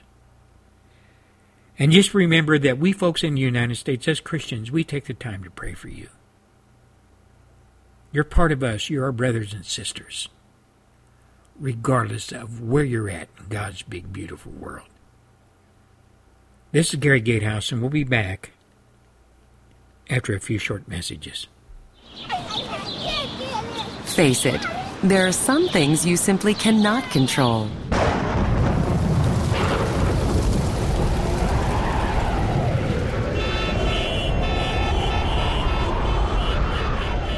But there are some really important things you can control like keeping your family healthy and safe. Steps you can take to make sure the important things in your life are under control. The American Diabetes Association has a free booklet called Planning for a Healthy Life and it'll help you do just that with information on everything from healthier eating choices, choosing a doctor, and managing your finances to planning for a secure retirement. To get your free copy, call 1-800-DIABETES or go to diabetes.org slash life planner. Order yours today and take control of your life. Brought to you by the American Diabetes Association because we want everyone to be healthy and happy.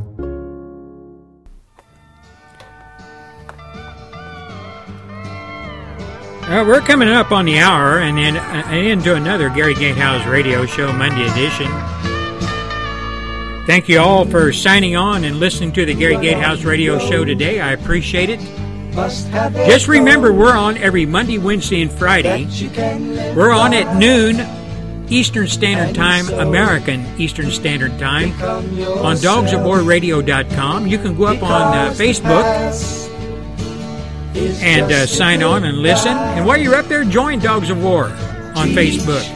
Like minded people up there, all a lot of great individuals, great Americans, English people, whatever. Whoop and join dogsofwar.com. You'll have a good time.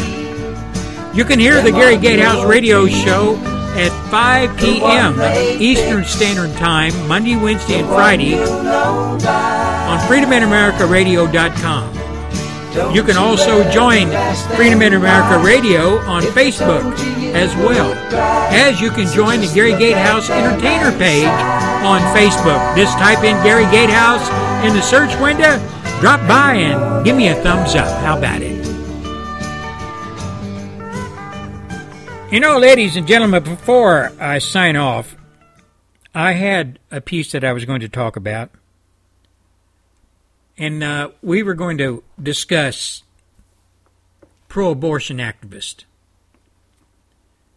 They're saying that ban on killing 20 week old babies, unborn babies, inhumane, out of touch with American values.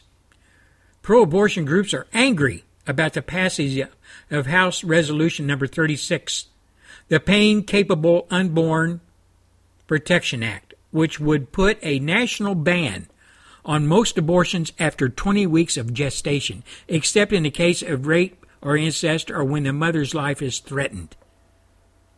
Now, plain and simple, when politicians introduce inhumane bans on abortion, they are trying tying the hands of, of physicians who want to help couples going through heartbreaking situations like serious fetal anomalies, etc. Shauna Thomas, co founder of the liberal activist website Ultraviolet. She said this in a press release, adding that Republicans want to criminalize women's reproductive choices. Now, Ms. Shauna Thomas talks about this bill, H.R. 36, Pain Capable Unborn Child Protection Act, which would put a national ban on most abortions after 20 weeks gestation, she calls that inhumane. She calls that inhumane. Yet she stands up in front of God and everybody and says it's humane for one human being to go into the womb of another human being and destroy that human being before it ever has a chance to take its first, first breath of air. These people are sick puppies. They do not understand right from wrong. They do not understand evil.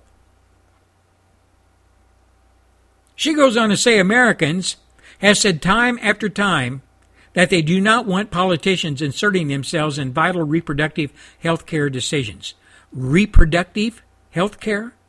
Reproductive? When you kill an unborn baby, that is reproductive health? You know, ladies and gentlemen, this is one of the evils that I was referring to in the last segment. Pro abortion in America. Kill a baby at any time during its nine month gestation period is just fine with the left. It's just fine with all the heathens that want to shut God out of America, want to shut down Christians who do not believe in this. Because we are an impediment to getting their way. And the majority of people do want these unborn to have protection.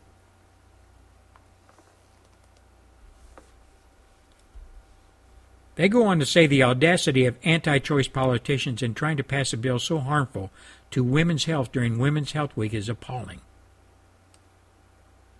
Now, at Planned Parenthood Action Fund, our top priority is to make sure that every woman can make her own medical decision and has access to high quality health care. What, killing babies? That's high quality health care? Pulling the plug of an unborn American citizen? An unborn human being? Killing them at the whims of the mother? Maybe she has to further her, oh, I don't know, marital status or unmarital status. Or maybe she has to further her career and that parasite in her womb is just slowing her down. All too long, these people who preach killing an unborn is okay All too long they have had their way. All too long the politically correct have banned and bowed down to these individuals and these movements and these groups. Planned Parenthood is nothing more than a slaughterhouse. An abortion clinic is nothing more than a slaughterhouse that kills the unborn.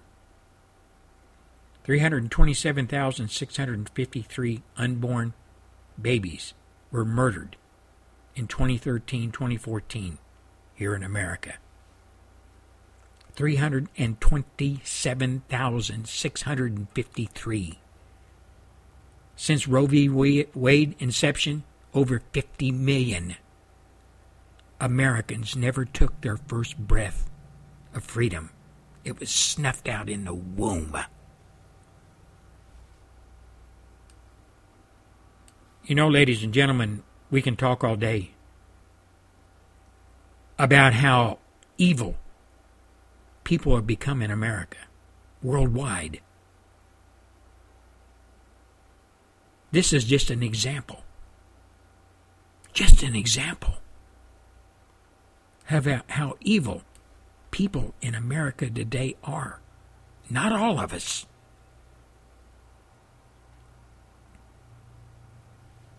You stop and think about it.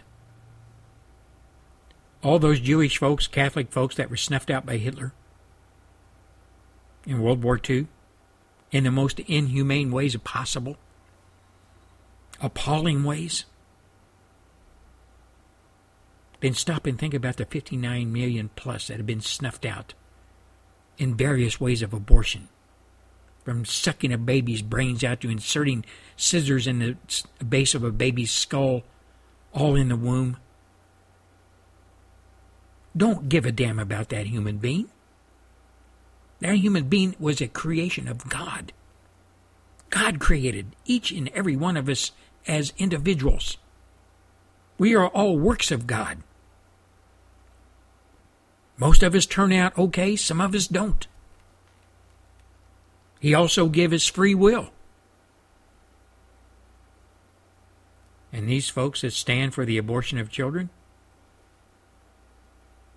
they are exercising their free will that God gave them in the wrong way, destroying what He has created in the most vile, inhumane way, and then stand in front of God and everybody and tell we folks that stand for those unborn that we're wrong and that we are in, inhumane. There's something wrong with this picture. Drastically wrong with this picture. Please, please play, pray for all the unborn. This is Gary Gatehouse with the Gary Gatehouse Radio Show Monday edition. I'll be talking to you on Wednesday. Until then, pray and pray some more. Until then, Good day.